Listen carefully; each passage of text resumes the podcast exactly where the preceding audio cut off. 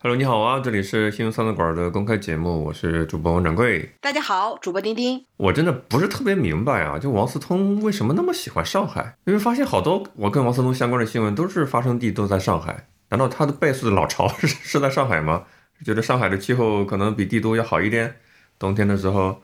哎，不要这么不自信好吗？很多明星都在上海的。你知道那个三四月份、四五月份的时候，上海封城，把多少明星给逼出来做核酸了？哎，长宁区的带鱼哥，我是知道的呀。什么刘畊宏在哪里？带大家做操？什么哪个明星跟什么谁同居隐居了？什么突然在哪儿做个核酸了？还让大家不要拍照了？这都出来了嘛？一看，不都住在上海吗？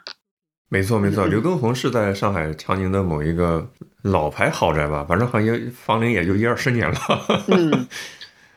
呃，彭于晏他不是长宁区发那个带鱼嘛？整个 这煎带鱼嘛？整个长宁区都飘着带鱼香味儿。那个时候上半去年上半年我们也知道，嗯，包括像刘嘉玲，嗯，他们夫妻俩不是买了那个新天地的那个叫什么豪宅，记不太清楚了。还有那个小 S 她的老公不是被呃汪小菲说什么给他小三儿对吧？买了一个豪宅也在上海嘛？你看，你看，你看。我确实可能明星们没有想到一点啊，就是现在上海的房价，嗯，他能付得起，但是上海的电价他们可能付得起了，对吧？上海的电价估计，你看普通老百姓的，这个交的房，对，交的电价都是四位数了，那明星可能天天搞个还不得超过台北呀？啥的，真的是，不要小瞧台北的这。上海的电价啊，嗯，台北的媒体曾经嘲笑中国大陆老百姓吃不起茶叶蛋，是吧？嗯，现在估计嘲笑中国大陆老百姓用不起电了啊，这也不是嘲笑啊，如果都按十二月这么收，好像是有点交不起。我们先聊一聊为啥王思聪他在上海好吃好喝的，本着又就成了头条，果然是王健林的儿子自带流量是吧？引起大家的关注，而且围绕他的各种梗也很多。先跟大家聊一下吧，先看一个。蓝底白字的警情通报，其实这事儿也真的很简单。就一月十四号的下午四点四十，静安公安分局接到报警，说南京西路一个商务楼门口有人被打了。王某某啊，三十四岁，孙某、魏某、于某四个人误以为在路边候车的陈某对他们拍照，以为是恶意的狗仔，对吧？所以要求陈某不要拍照，不要拍摄。陈某说呢，我没拍照啊，双方发生了这个争吵。随后呢，王某、孙某都先后的挥拳动手了，把人家打的鼻子轻微的鼻骨轻微的骨折，面部多处的挫伤，评定为轻微伤。现在的一个什么，根据治安管理处罚法，做行政拘留七日，处罚罚款五百元的一个行政处罚的一个规定，这是网上大家看到的一个版本。随之而来的另外一个传播甚广的一个版本说，王某某是身份是王思聪，说人家赔了二百零九万私了了，围绕着二百零九万就展开了非常多的非常多的梗啊，说辛辛苦苦年底了，公司也没有发年终奖，突然觉得自己从来没有那么欠揍过，请问王思聪现在在哪里？哎，这这个其实最重要的这个警情通报啊。嗯，让人引发讨论的其实是其中的一段啊。那不是说被他们呃说这是处罚五百元，并且做出行政拘留五日嘛？他最后有一段写的是：现因王某某等四人对公安机关作出的行政处罚决定提请行政复议，公安机关依法对王某某等四人暂缓执行行政拘留。下一步。公安机关将根据行政复议结果依法执行，这是让大家很多人开了脸、开了眼的啊！咱们就知道，经常说什么打架斗殴啦，或者干啥了，对不对？寻衅滋事了或干嘛了，就把你抓了，还没有听说过拘留五日，然后还能提出行政复议，然后就暂缓执行了这个行政拘留的啊！这我们知道，在国外好像你交了多少多少钱啊，这个保证金什么的，你好像就可以直接律师把你提走哈。但是在在普通老百姓里，只有在电视剧里见过这样的场景，然后就感觉，哎，这个重点来了啊！当时这个热搜上了头条，呃，霸霸屏了一天啊。就是首先说，呃，什么权威人士啊确认啊认证啊，这个这个王某某啊王某聪就是王思聪，然后再加上说他可以做出这个提出了提请了行政复议，大家就想啊，这是花了多少钱搞定了这个行政复议？紧接着啊，第二天啊，就网上传出了一张截图啊，写着王思聪啊这个头衔，然后底下写着“新的一年与二零九万和解”，然后这个又上了一次热搜，就说是不是啊？这不提了行政复议了吗？然后花钱花了二百零九万啊，就把它摆平了啊。后来经过多方的呃这个，虽然没有说本人啊跳出来啊对这件事情。进行确认或或或者是否认啊？经过知情人士啊，多方的知情人士啊，去确确证啥呢？这王思聪的头像早就改了，根本不是现在这个头像啊。那么这个截图里的这个头像呢，还是老的那个啊？大家都已经知道已过去的他那个啊一个小熊的头像，其实他现在已经改了，所以呢，这个应该不是他发的啊。但不管啊，网友不管，我不管，我不管，就就就。印象当中，呃，这个王思聪这个头，这个这个，如果是他真提出和解，只会比二百零九万，对吧？就符合他的身份啊，只会比他多，不会比这个少啊。这大家心里边对他认证，你知道吗？以前王思聪曾经谈过啊，他就说他有一个，呃，怎么的？是呃，在哪玩的时候交了一个朋友，就是普通人啊，素人，是在什么天桥底下是玩玩什么？篮球了还是玩滑板了？不管怎么着啊，就认识了一个素人。天桥底下不是说相声的吗？都开始玩篮球了。送了他一辆车，一辆跑车。他当时是这么说的：“我交朋友从来不看对方有没有钱，反正都没我有钱，所以他不看对方有没有钱，值得交就交喽，对吧？随手就送了一辆车啊。所以说和解拿二百零九万，感觉也也也没啥吧，嗯。”但是呢，对吧？这毕竟本人都没有出来啊。但是这个二百零九万的梗却是玩飞了。不管是不是你说的，已经不重要了。大家重要的心情是玩这个梗。确实啊，因为很多像小红书啊、抖音啊各种炒作流量的二百零九万，包括贴出来微信朋友圈的截图，这东西太容易造假了，对吧？太容易吸睛了。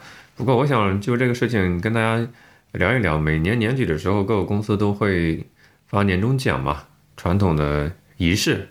很多人也是盼着年终奖能够补贴家用，是非常期待的。可是今年关于年终奖的一些新闻比较的凤毛麟角，就打激不起什么水花。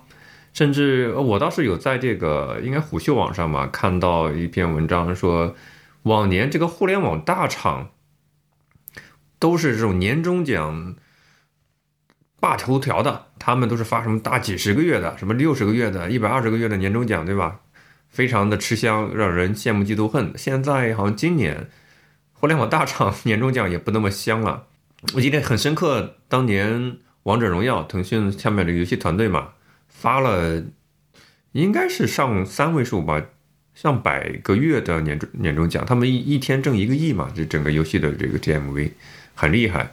这种过往的辉煌时刻好像在二零二二年偃旗息鼓了。这还是拿不拿年终奖的事情吗？这应该是能不能拿到第十二月份的工资的事情吧？所以马云说的很对啊，九九六是一种福报。嗯，能够有一个公司容纳你，让你九九六的工作，就已经是对你的一种福报了。你知道这个最近传出来的，我确实没有看到什么年终奖的热搜，但是裁员的热搜看到很多。比如说我看到了一张截图，就是黑压压的人排着长队，然后啊，这个这哪个公司就不说了，反正是挺知名的一家。手机公司啊，说这是大家排着队，就是在被裁员。然后别人说：“哎，这个场景不是在某某互联网大厂的公司前几天刚出现过吗？啊，就是都是集体被裁。甚至我还看到说有个公司叫黑鲨呀，啊，这个说经理和总监级别的领导全被裁了，只剩下 VP 级别的高管，CEO、CFO、董事长都联系不上。”啊，他说我打电话给 CFO 也，但也被拉黑啊，CEO 手机也关机了啊。这个说五轮裁员后公司仅余百人啊，所以这个这个时候再谈什么年终奖啊，这有点扎心了，根本就没有讨论的余地了，感觉。那这种比较老百姓比较日子不太好过的情况下，有这种权贵人士的零星的八卦出来的话，我们都是吃瓜吃的津津有味，是吧？嗯，所以能够期盼着哪哪个角落里遇见王思聪被打一顿，赚个两百零九万，这种梗都出来了，也是可以理解的啊。嗯，什么真的羡慕陈某啊，遇到这么大的贵人。还有人说一拳二百零九万，打我打我。还有人说这哪里是被打，这是中奖啊啊！还有人说，都说大城市成机会多啊，以前我也没有这方面的感觉，现在真的感觉到了。不在大城市，你哪有机会被王思聪打一拳呢？还有说，求被打，聪哥来吧，弟弟只需要两万。就够过年送个人情世故，孝敬父母，关爱你子女即可。暴力程度你来决定，我都可以。当然了，这个是个梗，这个梗呢，还被多家的媒体机构啊，就去进行批评啊，就说说这个梗很丑陋啊，说什么新年愿望是被王思聪揍一顿，这个梗很丑陋。说，哎，这个这个给出这个评语啊，逼格很高啊，说别为了金钱。让自己的灵魂居无定所，不是这个？我觉得大家这个梗其实是一种自嘲，自嘲在哪里呢？就是我们与那个所谓刚才掌柜说权贵的世界就越来越遥远了，所以呢，就 用这种自嘲的方式啊，带来一些自己的人格的矮化，但并不是真的就说我们的灵灵魂已经居无定所了。这个给出的这个评价啊。有有有点实在太太抬高了，类似于被打巨额赔偿的事情，二零一七年也发生过一次。那个时候，国内的微博上也有比较热烈的讨论。我不知道丁丁是不是记得，就是二零一七年的四月份的时候呢，美联航因为它机票超卖，他把一个六十九岁的华裔的医生给暴力拖下飞机，现场都打出血了嘛，掉了几颗牙。哎，这好几年前了，好像。对，二零一七年，嗯嗯，因为五年前了。呃，我当时美国的媒体有爆料说，他跟美联航最后和解嘛，赔了一点四亿美元。所以那个时候这个消息传到国内之后，好多微博的人说这几颗牙我不要了，我好想在机场被揍一顿。哎，我其实我觉得一颗牙值大几千万，这种心情是可以理解的啊。你说大家真的说开这种玩笑的时候，当然不是，肯定不是每每个大，我估计谁也不愿意真的被打一顿啊。但有的人，他真的是，确实又有这种想法啊！因为呢，我看到了几个案件，我觉得匪夷所思啊。就是因为不是王思聪这件事上了热搜了吗？所以啊，多个媒体也发了说，多人因假冒王思聪行骗而被刑拘。我说这王思聪，这假冒王思聪能干啥呢？对不对？难道你钱多的没处花，装成王思聪去散钱吗？啊！结果我一看这两个案件。好无语啊！二零一二零一七年二月十一日啊，王某将微信账号和昵称改成王思聪，行骗两万一百六十元。经审理，王某骗犯了这个诈骗罪啊，这个判处有期徒刑一年，缓刑一年六个月，并处罚金三万元。这个我就不知道他怎么改成王思聪行骗的。然后看了另外一个案件，我又有点懂了。他说，二零二一年的十月，一个男子因声音像王思聪，谎称要跟一个网友、一个女网友处对象，骗取女网友三万元的彩礼费，目前也已被刑拘。哇，是，哎呀，因为声音像王思聪，找了一个女网友网恋，然后竟然能骗到三万元的彩礼费啊！这位女网友到底是怎么想的呢？就这种，大伙说这无异于是那种过去说我是秦始皇打钱这种级别的骗术了，竟然也能成功啊！可见确实有的人还做梦着啊，这个通过这这种认识上上流社会的人，然后一一步升天，对吧？我看在评论说，天哪，王思聪还需要借钱结婚？然后还有人说。讲一个笑话，王思聪网恋，还有人说，哈哈哈这个秦始皇还需要借钱来解除封印呢，这真是，这个这个这个级别的骗术都已经很低很低了，竟然还有人上当啊！确实，秦始皇在活到现在，他借钱的话，他可能要做的事情是统一全球的 USB 充电的接口的标准，不要各种线子换来换去，对吧？我还以为要统一货币呢，这有点难啊，只能统一成美元了。不过我们就先先扯啊，嗯我有看到一个本周的新闻，丁丁刚才不是提到有人声音像王思聪，他都敢诈骗吗？真的是天生我才，上帝赏了你一口吃饭的嗓子，你就物尽其用了我啊！都不知道王思聪的声音，就有人说：“嗨，我是王思聪，我是王思聪，我我都不知道这个声音他是不是，绝了啊！本周有一个新闻是这样子的，呃，这是一个科技圈的新闻。本周呢，微软公司呃发布了一个神经网络模拟声音的一个引擎工具，叫 VoE。有多厉害呢？就是给它三秒钟的时间，它可以模拟出来任何人说话的声音。就你长得说话的声音不像王思聪也没关系，王思聪对外的语音的素材，网上应该是可以找很多的。所以在神经网络里面合成王思聪，这个不能说百分之一百，接近百分之九十以上声音是现在没有任何技术难度。所以，我们一开始觉得模仿声音没啥用，现在看来也挺有用，是吧？用这种明星的声音啊，骗一个什么彩礼钱还是能骗到啊？这个王思聪需要三元三万元的彩礼费，还得女方给他啊，然后还有人愿意给。那这个不是被大家嘲笑嘛？说对吧？是你这跪舔了。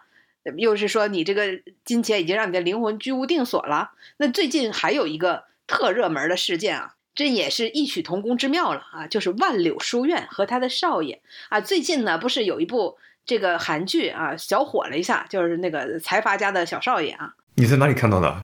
是吧？火的韩剧，我很吃惊啊！因为自从韩国那个萨德导弹事件之后，已经国内封杀韩国的你这有点儿怎么讲？有点儿与世隔绝了啊。最近好多好多的热搜，全部都在说问你在哪里这个韩剧。呃，我要说我要说地方吗？我想哦先首先告诉你，各大的平台、社交平台都已经上了热搜好好长时间，每一集都会上热搜，都会讨论它的内容，然后有无数的这个娱乐的账号都去解读它的每一集。当然了，还能观看它的平台，那就更多了啊！早就已经，反正就这，你要想不想看，你都，嗯，你都它是在国内的国内的主流的视频平台官方上架，它不是说民间盗版这个群里上架的。那倒没有，那不不不，哎，我不能说是盗版啊，就很多的视频平台都可以看，呃不是呃所谓你所谓的那些主流，但是大家去相关的这个平台，比如说某奇艺啊、搜狐啊这些官方引进的，它就这种就是，我我就吃惊在这里啊。如果它不是官方引进的话，就说明呃国内的政府的政策没有改变。还有比如说，还像一些韩剧，它是被网飞你知道吗？呃，制作拍摄的啊，它也是韩剧啊，但是它是在网飞的这个渠道上也同时可以看，比如说去年特大热的那个韩剧鱿鱼游戏，啊，对，鱿鱼游戏啊，这不也是韩剧吗？嗯。网飞跟中国大陆市场屁关系也没有啊，网飞官方就没有入驻中国大陆市场啊，。是啊，我就说，就大家都可以看，不是你想象的那样，就是我一定要在爱奇艺、优酷上面我才能看到的，就是没有这些渠道我就看不了了。这这，你知道多少人都迷这个泰剧什么的？你觉得泰剧会，嗯，它有它的嗯，我明白啊，所以就是我确认一下，这种官方的政治立场、政治的这种限制是没有变的，只不过是在我们这私下的就网络空间嘛，大家看盗版嘛，这种渠道流传开来的嘛。不然的话，我们以我以往很多公开节目话题也没法聊了，对吧？因为我们都是在非官方渠道，我们能获取这些资源的。总之呃，各大主流平台的我说的主流社交平台啊，都在很醒目的位置在讨论很这个相关的剧情啊，这个说明必默许这个韩剧大家是可以看的吧？你能不能简单几句话介绍一下这个韩剧里面是什么样形形式的情节，跟我们聊的这个万柳书院有有相关性？又是少爷公子吗？没没有相关性啊，没有，我只是提了这么一句，因为他的这个呃我说的这个新闻事件，只不过是跟那个大热的韩剧的标题，就是用了同样的一个梗而已啊。那个是财阀家的小少爷啊，这个 热搜的标题是万柳书院的少爷啊，就不过是同类同一个梗而已，没有内容上没有什么相关啊。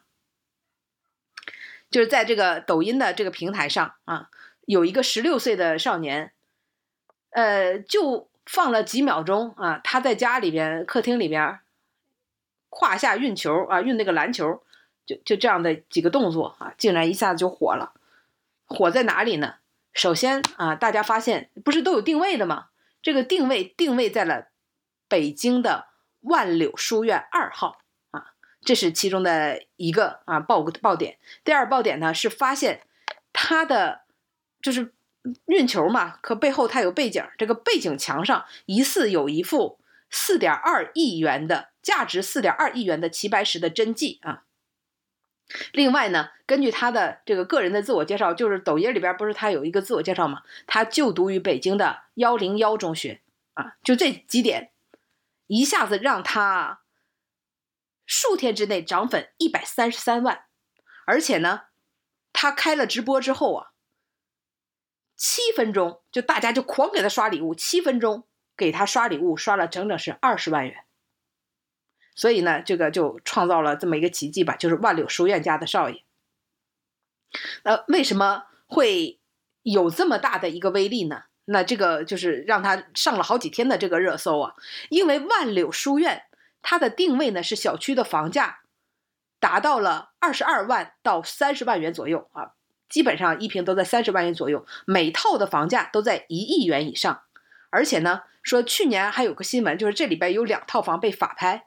一套价值是八千八百万啊，还有一套是一个多亿啊。那这个呢，就是普遍这边的房价，大家就有个概念啊，就是以亿为单位的这个房子啊。那么这个少年就住在这里啊。同时呢，这个都动辄上亿的房子也就算了，还不仅仅是它价格，它的这个顶级豪宅啊，最无敌的说是它的区位和这个资源，因为它呢是坐落在北京的海淀区。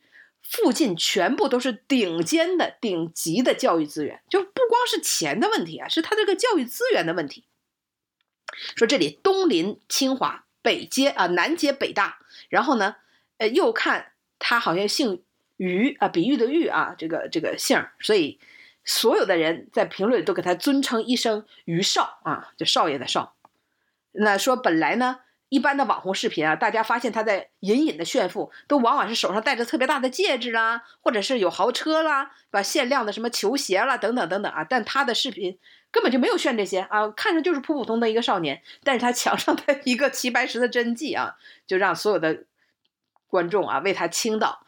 然后呢，说他有人还去去去去解读他以前放出的一些视频，说他曾经呃看他就说于少啊，这个万柳书院的于少打游戏用的这个。龙驹我也不懂啊，这个龙驹是什么？是是是一种实体的枪还是游戏的枪呢？说出厂价就达到了近六万元，说是普通打工族一天的薪水啊，就就就这么一个事儿啊，就他放了一个胯下打球的，被大家发现了他是万柳书院的这个少爷之后，他才十六岁呀，然后竟然底下的评论都是怎么刷的啊？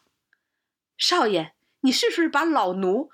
落在广西了。还有说，少爷，您看老奴拴在哪里比较合适？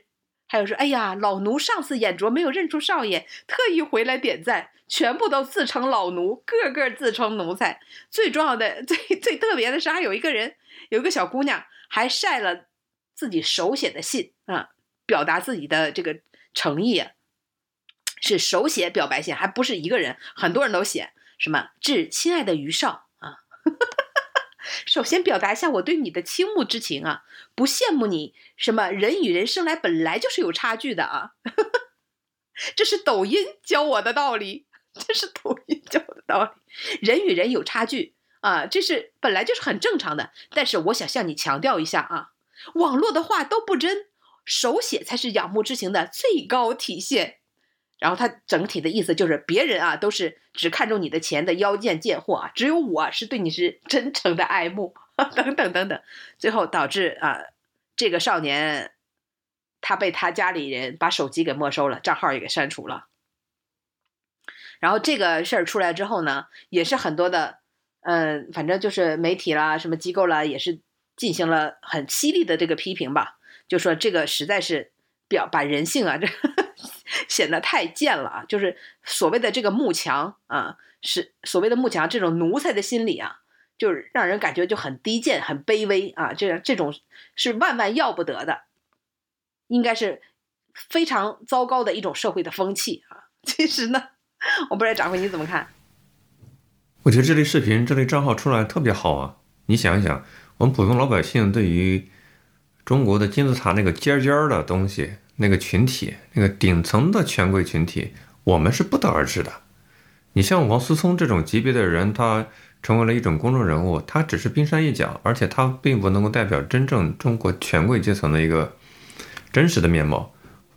为什么呢？因为他是一个民营企业家的儿子，或者说用王小波的话来讲，他是一个幸运的精子嘛。但是权贵他不仅是贵，还有权这个层面，说这个群体是非常很难被我们公众所了解的。像这种万柳书院的少爷主动开个账号，被我们所了解他的中国现在的阶层的分化的真实情况，多么好的事情啊！不然的话，你怎么会知道他们的是什么个样子呢？你知道吗？其实，在万柳书院的少爷之前，有一些权贵的孩子在抖音开了账号，被迅速的给消除掉了，因为影响太恶劣了。当然，国内也没有媒体报道。我们酸菜板呢，我们就勾三勾金嘛，我们就简单说几句啊，也不过多展开。那些就真正的叫权贵，他们有权，家庭里面、家族里面的二代、三代啊，不是二代，是三，应该是三代了。我看了若干个。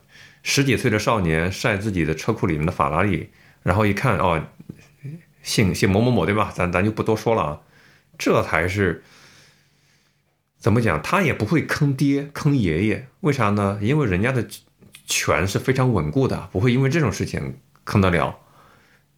能在媒体上被坑掉，然后什么纪委检查的，那都是地方阶层的那些小喽啰们，呃，对吧？咱咱们都是心知肚明的。所以你说我怎么看万柳书院？我觉得万柳书院特别好。你知道，就这种哈，可以说刚才就是我们说，平时我们看不见摸不着这些人，他不会出现在大众的视野当中的啊。他突然出现了，这简直就像下凡了一样，让我们管中窥豹了是吧？随便墙上挂着一幅画，他没有什么放在什么仓库里啊或者保险柜里啊，他就挂在墙上了，就价值四点二亿的。是的呀。我再举个例子，你比如说那个上海，可能王思聪真的很喜欢这个地方啊，他的很多可能资产都配置在这里。你在上海那个陆家嘴滨江，在上海的朋友可能比较知道，那个去你去齐昌站码头，沿着陆家嘴滨江齐昌站码头往北走，你就可以看到在那个码头上停留的万达集团的那个游轮。它旁边停了其他的游轮，有些是商业租用游轮，但是万达的游轮是超级大，整个游轮是被用一个深颜色的布给蒙起来的，你看不到里面是什么，上面写着万达二号，非常的神秘吧？也不知道哪天 王思聪为了躲牛，躲在跟牛仔 狗仔队跑到万达二号游轮里面去，对吧？里面是什么样子，大家就更不得而知了。其实像王思聪这种啊，他就太高调了。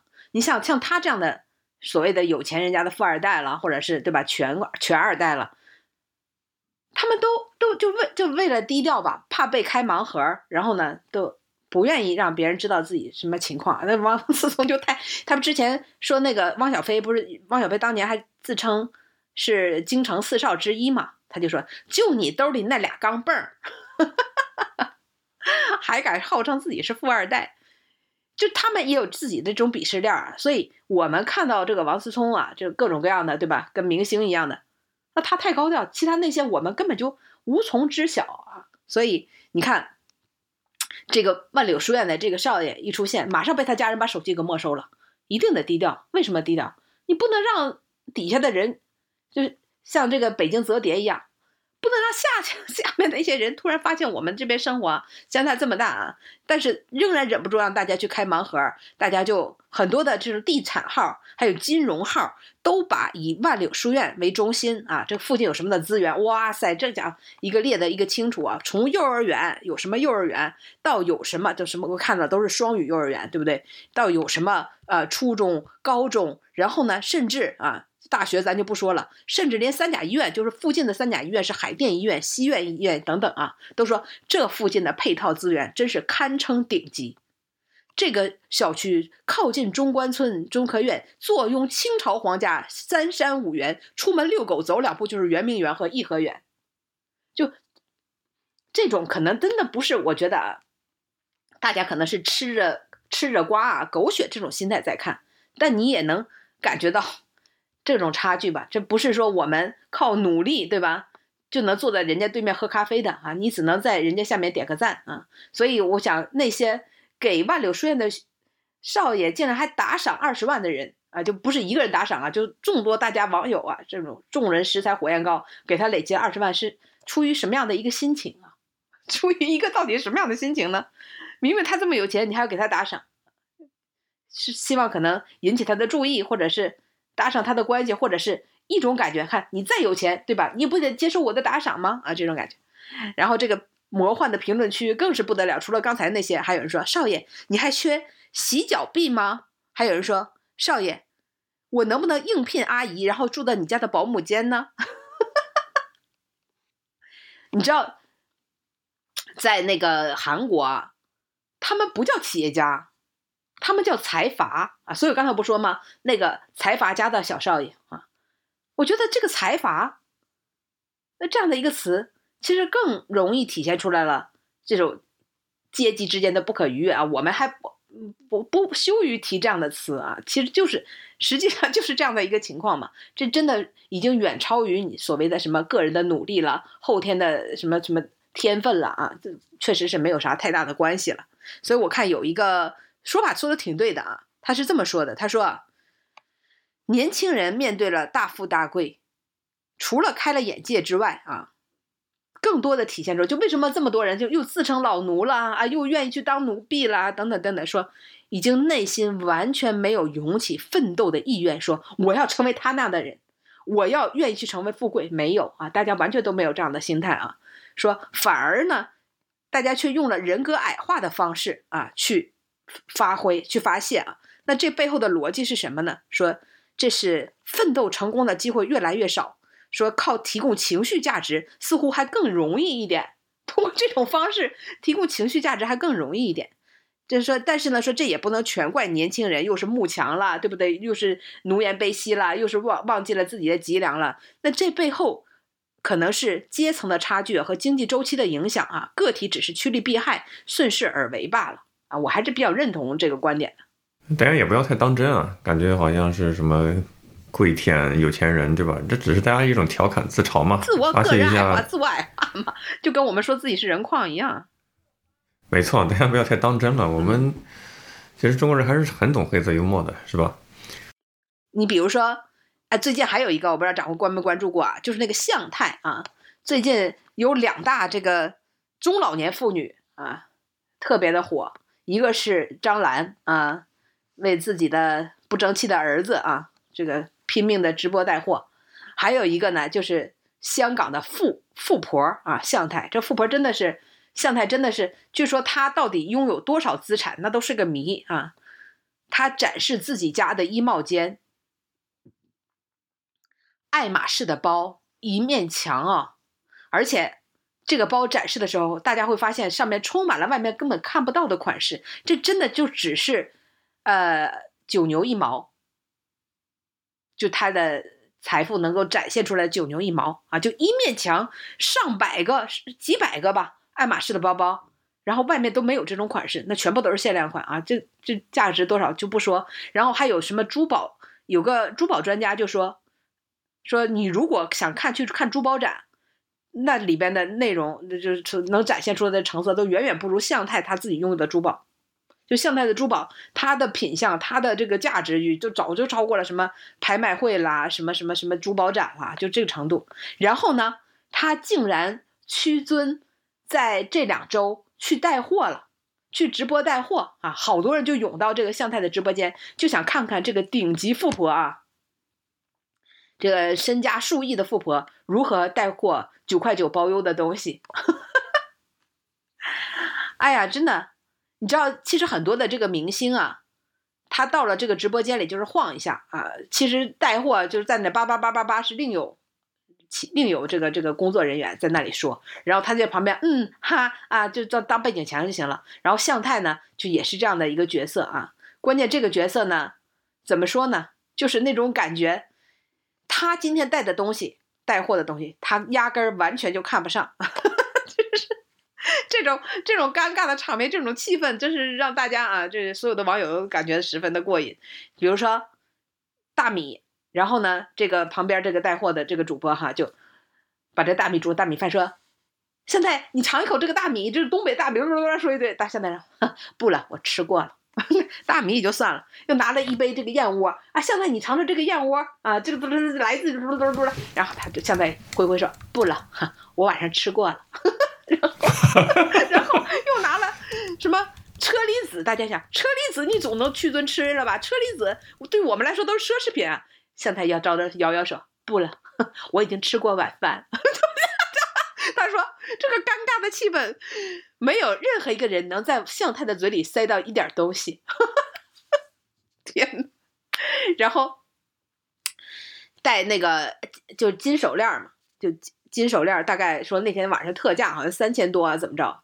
然后这个。旁边主播提议啊，就厂家都在现场提议说：“向太，你能不能试戴一下？”他说：“那好吧，啊，这他愿意了，就伸出手试戴了一下那根很细的金手链。关键是向太的手上戴着一颗，我觉得像鸡蛋吧，都不是鸽子，鸡蛋那么大的一个祖母绿的大钻戒，不是那个大大戒指。然后大家说：“哎呀，在这样富贵的手上戴这个，戴这么一条。” 手链显得实在是太廉价了，衬得他已经黯然失色，就像一根破烂儿。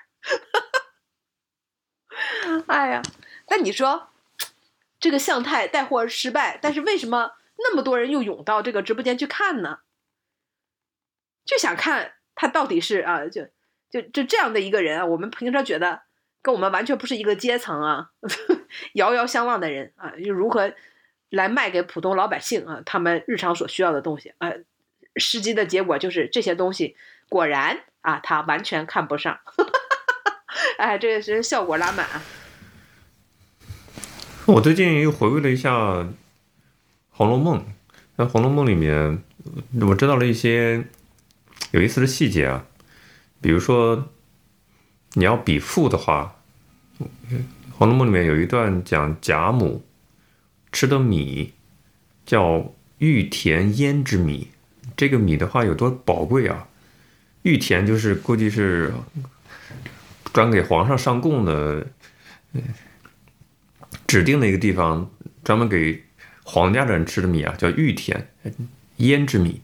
贾母吃这个玉田胭脂米熬的粥，吃了一半，那一碗粥没吃完，把剩下的半碗粥专门叫人给。送到正在生风生病的王熙凤的房子里面去，让她再吃，就可见有多么珍贵。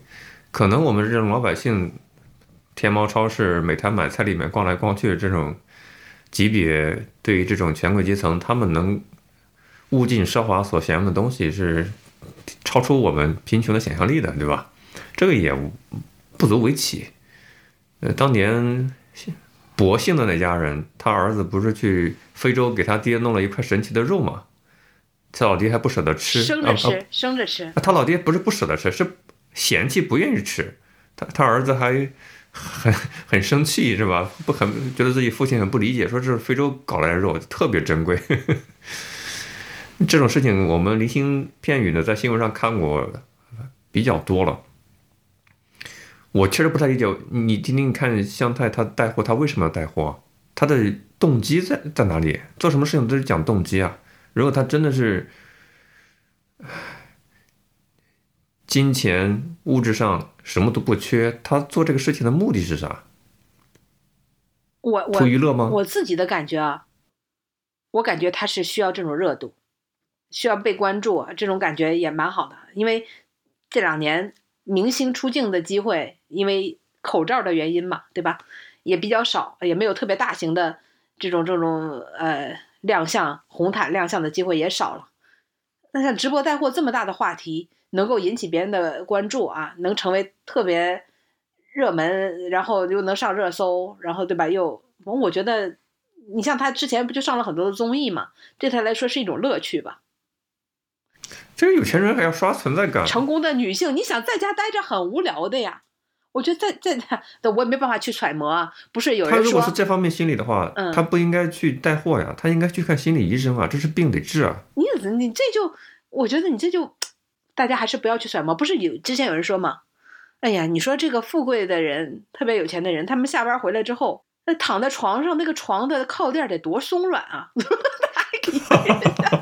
大家就以对有的人就会以为上面那个就是够不着的天上的那些人，他们的生活就是自己的生活，所有的用的物品都升了档次而已，而没有想到完全是生活方式就不一样了啊！这就属于网上那个段子，说什么清朝的老百姓。两个农民一起聊天，说慈禧应该是用金锄头铲屎，对吧？简直过分！是说皇上还不得用个金粪勺啊？就是这种感觉啊。嗯，没有办法去揣摩他们是怎么想。这《红楼梦》里还有一个细节，也是感觉这种古人有钱人的审美都是到了一种变态的地步。你说古代的皇庭金银珠宝什么没见过，对吧？他们竟然到了流行送假物件。就假玛瑙、假珍珠，各种假的东西上供。哎，你这不说这不是欺君吗？对吧？不是，他们已经不缺真的东西了，他们开始用一种假的做的惟妙惟肖的东西，达到这种地步。所以论富的话，我觉得现在这种情况，你可以看到人们对财富呃群体有很大的认知的不同。有的人是这种有富，但是。不显得有德，但是我们看到很多故事是世界上的富翁，他有钱，他做这种慈善，他什么救济非洲的老百姓啦，HRV 的研究啦，这种东西。这这这这这不一样啊，这不一样。做慈善那些，甚至做研究啊，甚至送什么火箭上天了这些，他钱是公开挣来的，他自然可以公开的去做这些慈善。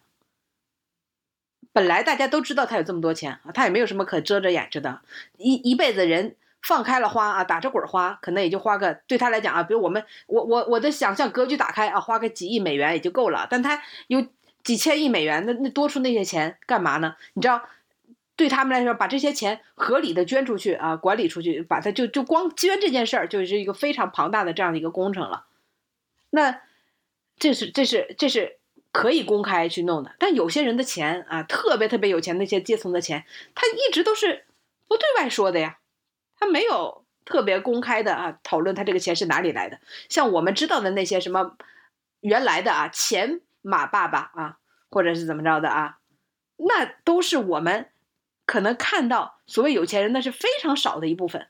什么上了什么什么这叫什么财富百百富榜啦？什么什么胡润百富榜啦，又是福布斯啦，等等，那都是非常小的一部分。而中国的这个呃，不不，中国啊，这世界上很多的国家，有一些国家，它的财富可能集中在非常少的一部分，比如说百分之十，或者是百分之五，或甚至百分之二的这个人的手里啊。但是另外百分之九十八的人可能拿了，还不如他们的领头那么多的钱。但是知道吗？不知道。公开吗？不公开。那就是这样。那你说他能捐吗？啊，当然不能。啊，丁丁这个特别的妙啊，呃，说出了一个很有意思的观点，点睛之笔啊，就是这种财富的路径是可公开的，阳光下的。比如说，人家比尔盖茨，人家是股权嘛，人家各种呃不动产这些财富的积累是正大光明的，对吧？那另外一些那就不得而知，可能是放在七姑八大姨或者以前的。心腹下属的名下当白手套帮他们代持，对吧？就很难去什么在搞公开的慈善或者其他的透明的，被外界所所调查汇总说他到底有多少财富。就好像中国有很多地方的官员，哎，家里空有各种款式的爱马仕，但都不能拿出来背。家里有可以买。豪车的钱，但是只能低调的开着一辆十几万的日系车，对吧？就这种感觉，不敢拿出来用。我之前不是说，呃，在我会员节目里谈到了，说什么鹤岗，鹤岗，对吧？全国都知道，因为房价便宜啊，就是萧条，对吧？市场萧条而闻名的，他那一个干部竟然贪污了一点零一个亿啊！那你想想，然后我们看到了一些这个所谓的案件里边说，他们钱都不敢花。放到这个墙的底下，呃，床的底下铺嘛铺了整床，或者把一趟墙里边砌的全都是人民币，都是现金，他们也不敢花，但他们用的这个 天文数字的钱，很多时候就是这样嘛。那有的时候就是对于那些还讨论讨论年底还有没有年终奖的人来讲啊，这那些事儿可能不知道啊，不知道上面那些事情，可能反而过得还祥和一点啊，心情还平平和一点。知道了，恐怕是落差巨大。而本期先聊这些热点的话题，倒不是因为我们聊财富本身，而是在很多人今年失业，或者二零二二年失业，或者说降薪拿不到年终奖，很多人是对二零二三年还是比较惶恐的一个状态。虽然我们的新年各种祝福语，看着各种渠道都是对未来的期待，但是很多人还是内心有有惶恐的，对吧？在这种情况下，又蹦出来极为对立面的、极为挑战我们认知这种底线的这种阶层的巨大的财富的差异，让我们确实心里很不是滋味啊！而且很多人也是围绕着这个事情做做文章的。你比如说，本周还有一个新闻，也是讨论了很久：江西一千八百八十八万的天价彩礼，竟然是有人在这个造假骗流量。编出来的一个话题，但是传播甚广啊，甚至让江西萍乡当地的政府都出来辟谣了。因为你这种恶意的造假、刷流量的文章呢，给当地进行了抹黑。呃，简单来讲，就是有人在知乎上发帖子，说自己是一个上海本地人，姓严，在美国留学的时候认识这个江西萍乡的一个女留学生，相恋。也这个女方知道男方家里比较有钱，提出了一个天价彩礼的要求，他表示难以接受，最终分手。女方提出的要求，这其实现在都是他杜撰的了，什么一千八百八十万的现金啦，房产婚房四千五百万必须得过户到女方名下了，这些上百个星星每人发红包了。知乎已经发出了一个，呃呃，检查的一个结果，把这个人给账号封禁了。啊，江西萍乡的地方政府呢也发文说这是一个谣传，当地并没有这种天价的彩礼的相关的事件。可是它确实吸引眼球啊！啊，反正我还看到另外一个网上传的比较热的图啊，说在一个寺院里面不是有祈福的许愿的墙吗？祈福自己能发财的那个红袋子。挂了满满的一个那个铁架子，第二面铁架子是祈福今年能有良良好的姻缘结婚的，挂红袋子有少了一半吧。第三面铁架子 挂的是祈福能生小孩的，能找到贵子的，零零星星的就那么几个，对比特别的明显。这也可能也是一种社会观念的变化。可能也是，也许能反映出来，现在大家不想生小孩，甚至结婚率比较低，但是照顾好自己，自己一个人过得好，对吧？多多益善的发财，可能更是广普的一种美好的祈愿。他这个呃一百八十呃一千八百八十八万这个彩礼啊，这件事儿，呃，为什么大家都会相信呢？对吧？是它里边虽然说。骂的是彩礼这件事儿啊，吐槽是彩礼这件事儿，但是是微微有点炫富的。我不知道掌柜有没有看他这个原文呢？他是微微有点炫富的，说女方的家对我家进行了考察，觉得一百八十，哎，老说成一百八十八，说格局太小，一千八百八十八万的彩礼，你家是完全拿得出来的，对你来家来说完全也不伤筋动骨，对不对？然后呢，说这个婚房写我的名，他也说了，我的婚房是四千五百万，然后说要。直接就过不是写名儿，要过户到女方的名下。你看，他又晒了自己，然后说什么把他们家有几套房，他父母都是上市公司的这个股东还是什么什么持持股啊什么的，有多少股份，哎，都看清了。说这些全部都要了，也不过你身家，你父母身家的百分之二十到三十而已。一开始大家都说嘛，对吧？这个知乎就是编乎，然后呢，呃，他这个内容早就发了，好像是去年十月份就发了。然后说，基本上都是啊，什么人在美国刚下飞机，什么呃月薪十万啊，这个什么实在太穷，类似于都是这样的。所以大家本来一开始没把这个当真，结果突然就在近期有个人说，哎，这事儿是真的啊。这位公子呢是这位男性是严公子，你看上面那个叫于少啊，少爷的少啊，这叫严公子，这就是严公子的事情啊，确有其人，是因为这一个评论才把这个早就大家本来认定是一个编乎的这个内容就给炒起来的。哎，竟然有严公子，然后说什么啊？他在这个故事里面把母母父亲和母亲换了一下啊，那个其实是他爸爸是上市公司的什么什么大股东，然后呢，呃。整个圈子里啊，什么投资圈还是金融圈里边，都在嘲笑说，呃，严公子，严家的公子啊，找了一个江西的村姑，想要狮子大开口，大宰他一笔，哎，说的有模有样，似模似样的，然后呢，就把这个帖子给炒火，然后大家就觉得，一开始感觉是在对吧胡吹，现在想哇，真的有可能哦，哇，这个女的得多后悔哦，真的她可能有一次接近上流社会的机会，然后错过了哟。是这种心态把这个故事给炒火的好吗？你看过去啊，呃，你知道这个我们在讲说说封建社会的时候，你怎么样才能接触到那些封封建的所谓的大家庭，对吧？这个大官府、大宅子，对吧？这个大豪强，你不就得通过什么做小小妾了，什么什么，或者是当家奴了，什么进这进去了，然后管中窥豹，然后突然人家突然打赏一下啊？赏你个身上的什么一个坠子，你就完了，你整个家就跟着啊鸡犬升天了。当然了，这个后来呢，这个人承认自己是完全瞎编的啊，这个全部都是杜撰的啊，杜撰的文笔确实还可以。然后我不知道啊，就把这个人的账号给封了，说确认什么他是严公子的那个评论，不知道要不要给封。嗯，但是呢，这件事儿就引发出来了啊，关于这个彩礼啊，说是没有上线这件事儿啊，你知道吗？后来呢，有。一些媒体啊，比如说什么《维斯塔看天下》了等等啊，一些媒体去采访了江西人，啊，说江西民众啊反映说天价彩礼是个极端个例啊。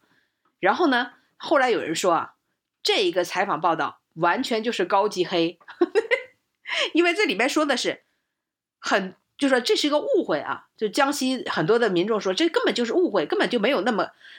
就是那那么高的彩礼，然后说记者随机采访了多位江西的已婚市民，了解到了江西的彩礼现状啊，然后他就说，这些人都对记者表示，哎呀，我们彩礼不高的啊，像我结婚，什么彩礼为二十八点八万元，当地的彩礼呢，一般最高也就到三十八点八万元，然后呢，而且彩礼的去向呢，就女方父母决定分配就行了啊，他们爱拿去怎么花就怎么花，女方父母拿去怎么花，还有人说。一位对吧，来自抚州的这位女士也说：“哎呀，我的彩礼就五十万啊，那个当地的彩礼呢，多则是七十到八十万，少则到三十到四十万啊，没有什么一千多万那么高啊。彩礼呢，一般也都是交给女方的父母保管啊。如果是家里有兄弟姐妹的话，彩礼就留给弟弟说亲了。你高级黑呀，这是？你觉得这个是在替江西洗白吗？我的天哪，高的七十到八十万，少的三十到四十万，还有人说。”呃，有的人说不同意啊，说我们这边的彩礼呢，均价就是十八点八万啊。虽然也听说有人婚礼给了六十八点八万啊，那也是比较少的。还有人多，平均看来里边总结下来啊，就是基本上都是在十八点八万，这是一个数啊。然后呢，只会比这个多，不会比这个少。对于大城市的人来说，可能这也就几平米的房子啊。但是对于一些县城啊，我们看了，我看了一下这江西说到的这些市，都是我不太了解到的这些市。那应该是比较小的一些城市，动辄就五十了、七十了、八十了，就算十八点八或者是二十到三十万，那也不少啊。而且本来很多人就说不是这样的，那这钱彩礼一般。都是要拿回到那个什么女那个小夫妻的家里，跟他们做启动资金的。但是这记者采访到的都说，彩礼交给女方父母保管，那这这这不还是坐实了吗？啊，真的是。每年都会有类似这样的新闻出来，呃，每年关于结婚率啊，关于彩礼啊这些，我们可能，嗯，我们中国人比较有共鸣的一些社会常识吧，社会理念吧。都会引发大家讨论，因为它讨论的门槛比较低，而且各地的这种风俗也不太一样，所以会非常有比较的这种津津有味的一些由头在里面。未来是什么样的一个趋势也不得而知。其实你看全球范围内结婚这个事情，涉及到的复杂的程度，涉及到的风俗，给谁家钱，给多少，最后导致。走在一起，甚至说就一拍两散，这种奇葩的事情也也挺罕见的。也许在另外一些国家，就是结婚是两个人的事情，他们因为爱情在一起，对吧？没有那么多鸡飞狗跳的破事儿。甚至说，在一百多年前，比如说在苏联，在沙俄时期，那都是男人靠结婚暴富。都奔着女方的嫁妆来的，这结婚是女方给男方钱，这种奇葩的事情都非常非常的多，所以各国有各国这种奇葩的社会理念的流传，有有有原因所在，对吧？这个也不好点评谁是对的，谁是错的。呃，我还看到有人在这个街头啊采访上海的那些阿姨，说：“哎，你们女儿结婚的时候，对吧？要了彩礼吗？”啊，我看大概采访了七八个吧。基本上都说我们上海不讲究这个啊，没有这个说法啊，就不讲究彩礼啊。但上海直接就是还要啥彩礼啊？房子就行了。在我老家徐州，我观察到这两年一个有意思的现象，也许以前也是这样子，不得而知啊。现在人做什么事情都是要考虑各种成本的，时间成本倒不说了啊，你做事情的这个成本都是要考虑在内的。我我每次做。这个汽车在徐州老家经过这种乡镇高速路的时候，就会在路边看着停着两辆车，车里会走下来一些人，一起在聚在一起说话。一开始我以为他们是车发生了交通事故碰撞了，在彼此理论呢。后来看这个神情好像比较不像吵架的样子。我问一下我这个家里爸妈亲戚，我才知道他们是路边相亲。明白吗？你比如说，你去城里相亲，你只是看个电影啊，吃个饭啊，你得花时间成本跟花钱吧，对吧？在这种，在我老家这个地方，这些成本都是可以省掉的，都是应该被省掉的。别来这些虚的，就在路边，大家一起开个车聊聊，合适就就深入的再留个方式再见一面，不合适的话直接各自开自己车回家，一点成本都没有，就是时间成本。我一想，还确实真的是北方人太务实了啊。不玩虚的，而且效率极高。今天还看到一个阴间新闻，我不知道掌柜有没有看到，就说因为拒绝相亲被打的那个，就有一个女子，她回到老家，然后呢是河南的啊，这个还是说一下，那个这个河南驻马店驻马店啊，看到你看到这个。他说，同村发小啊，给他介绍了一个相亲对象啊，相亲对象。他说，我当时就明明确的表示了拒绝，说暂时没有这个想法。没想到呢，这个发小的父亲啊，就到他家里边啊，不仅是闹事打砸，而且呢，竟然把他的妈妈肋骨打折了六根，把他的脸、脖子啊、身上啊打出了很多的这个，反正就受伤吧。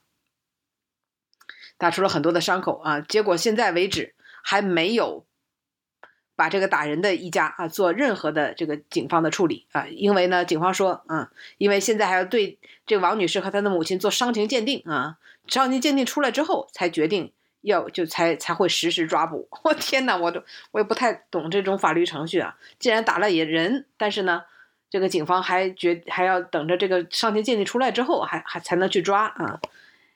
但是整个这件事情啊，真的是非常的阴间了。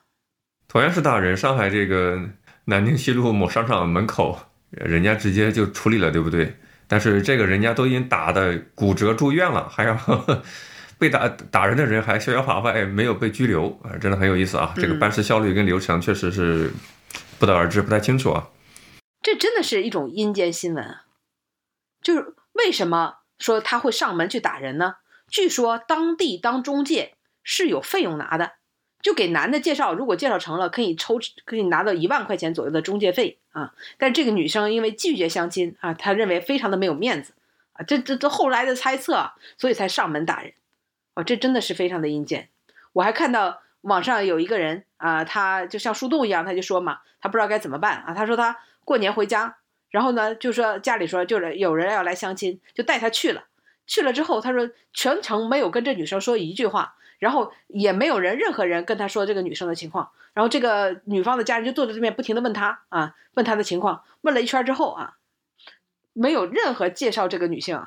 然后就跟他说：“好了，你明天拿三十万，啊，就交到我家里，然后你们就你们就后天就领证吧，呃，领完证啊不不没说后天领证，然后后天你们就你就带他走吧，你们就住一起吧，到了年龄就把证领了啊，呃三十万明天就就就这样带过来就行了。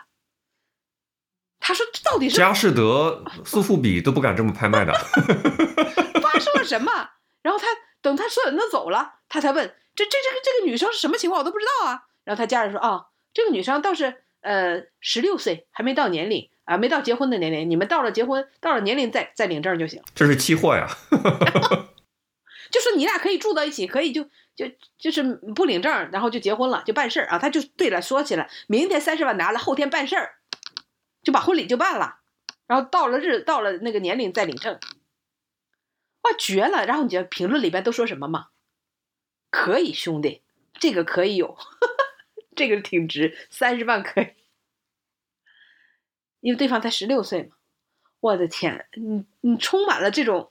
嗯，看着这些内容、这些信息，不管是真假，就真是非常的阴间，然后就充满了 恐婚的感觉。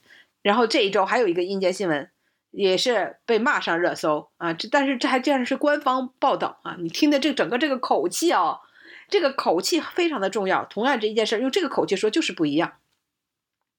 三十三岁女子生三女儿后，四胎得子。啊，感恩婆婆从来都不给脸色，出钱还出力。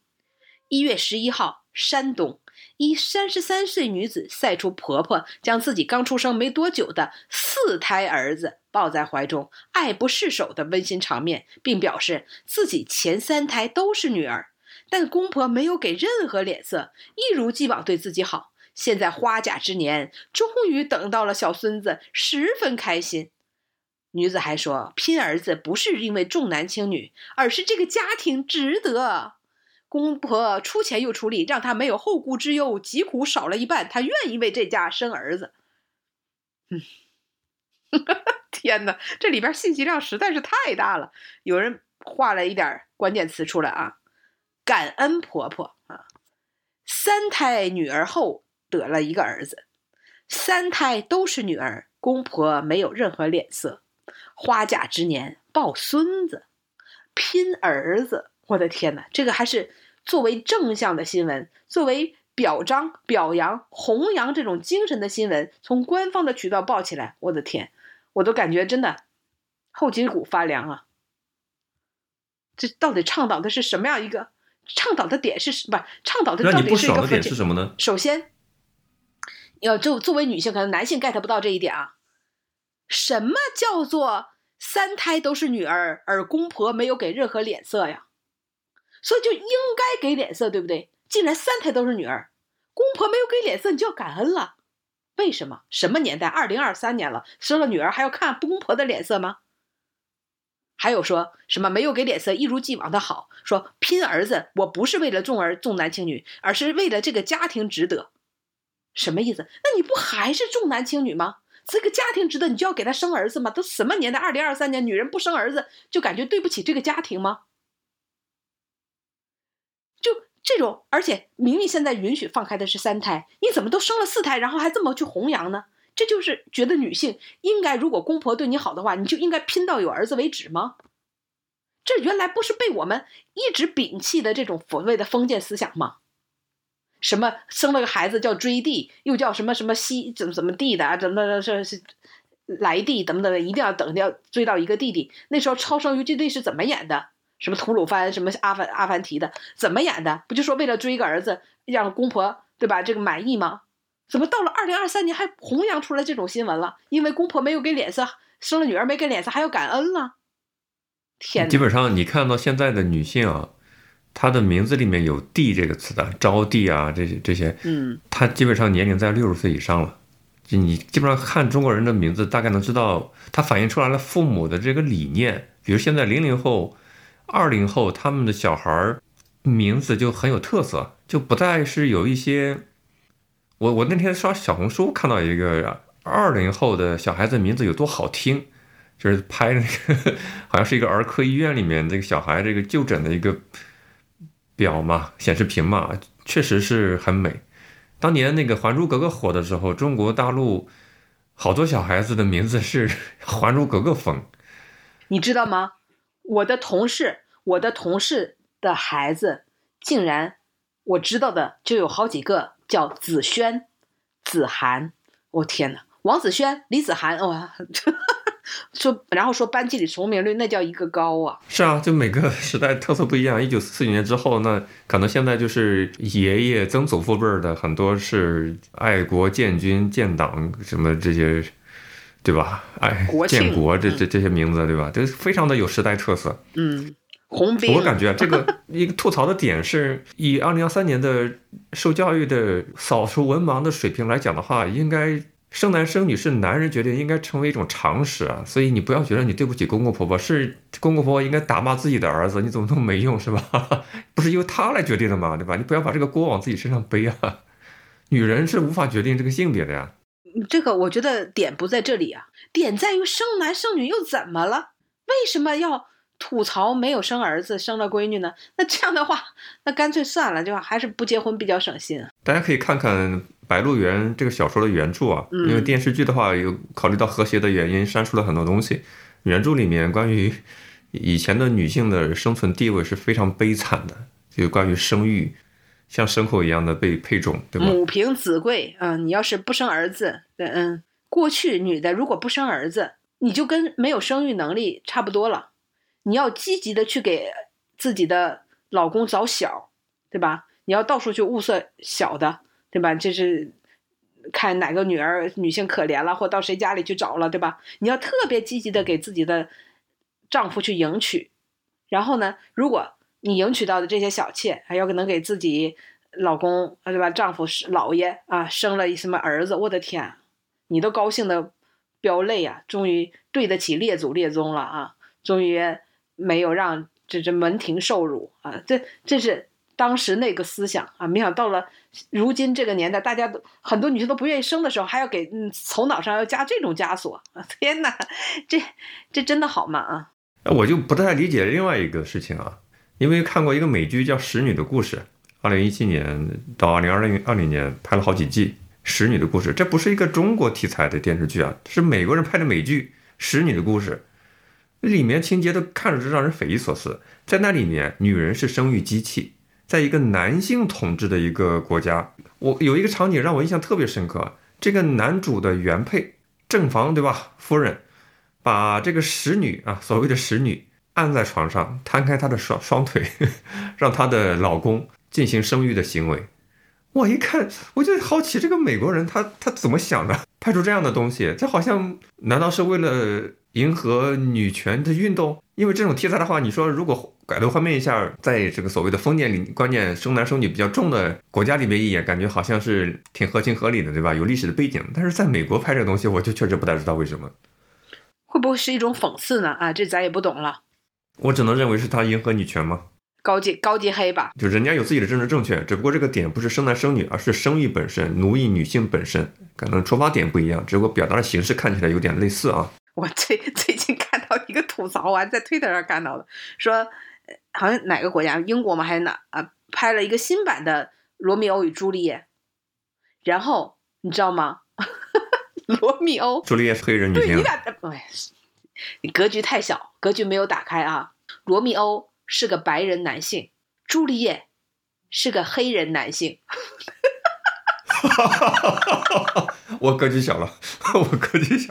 这叫一个政治正确，不仅是关注到了这个这个少数族裔，还关注性向少数性向。前两年白雪公主由一个一个 有色人种的女性演的时候，都已经引起轩然大波了。现在直接一步到位，都男男。都没有朱丽叶了，我的天哪！这政治正确害死人呢。嗯，哎呀，我还挺想看的。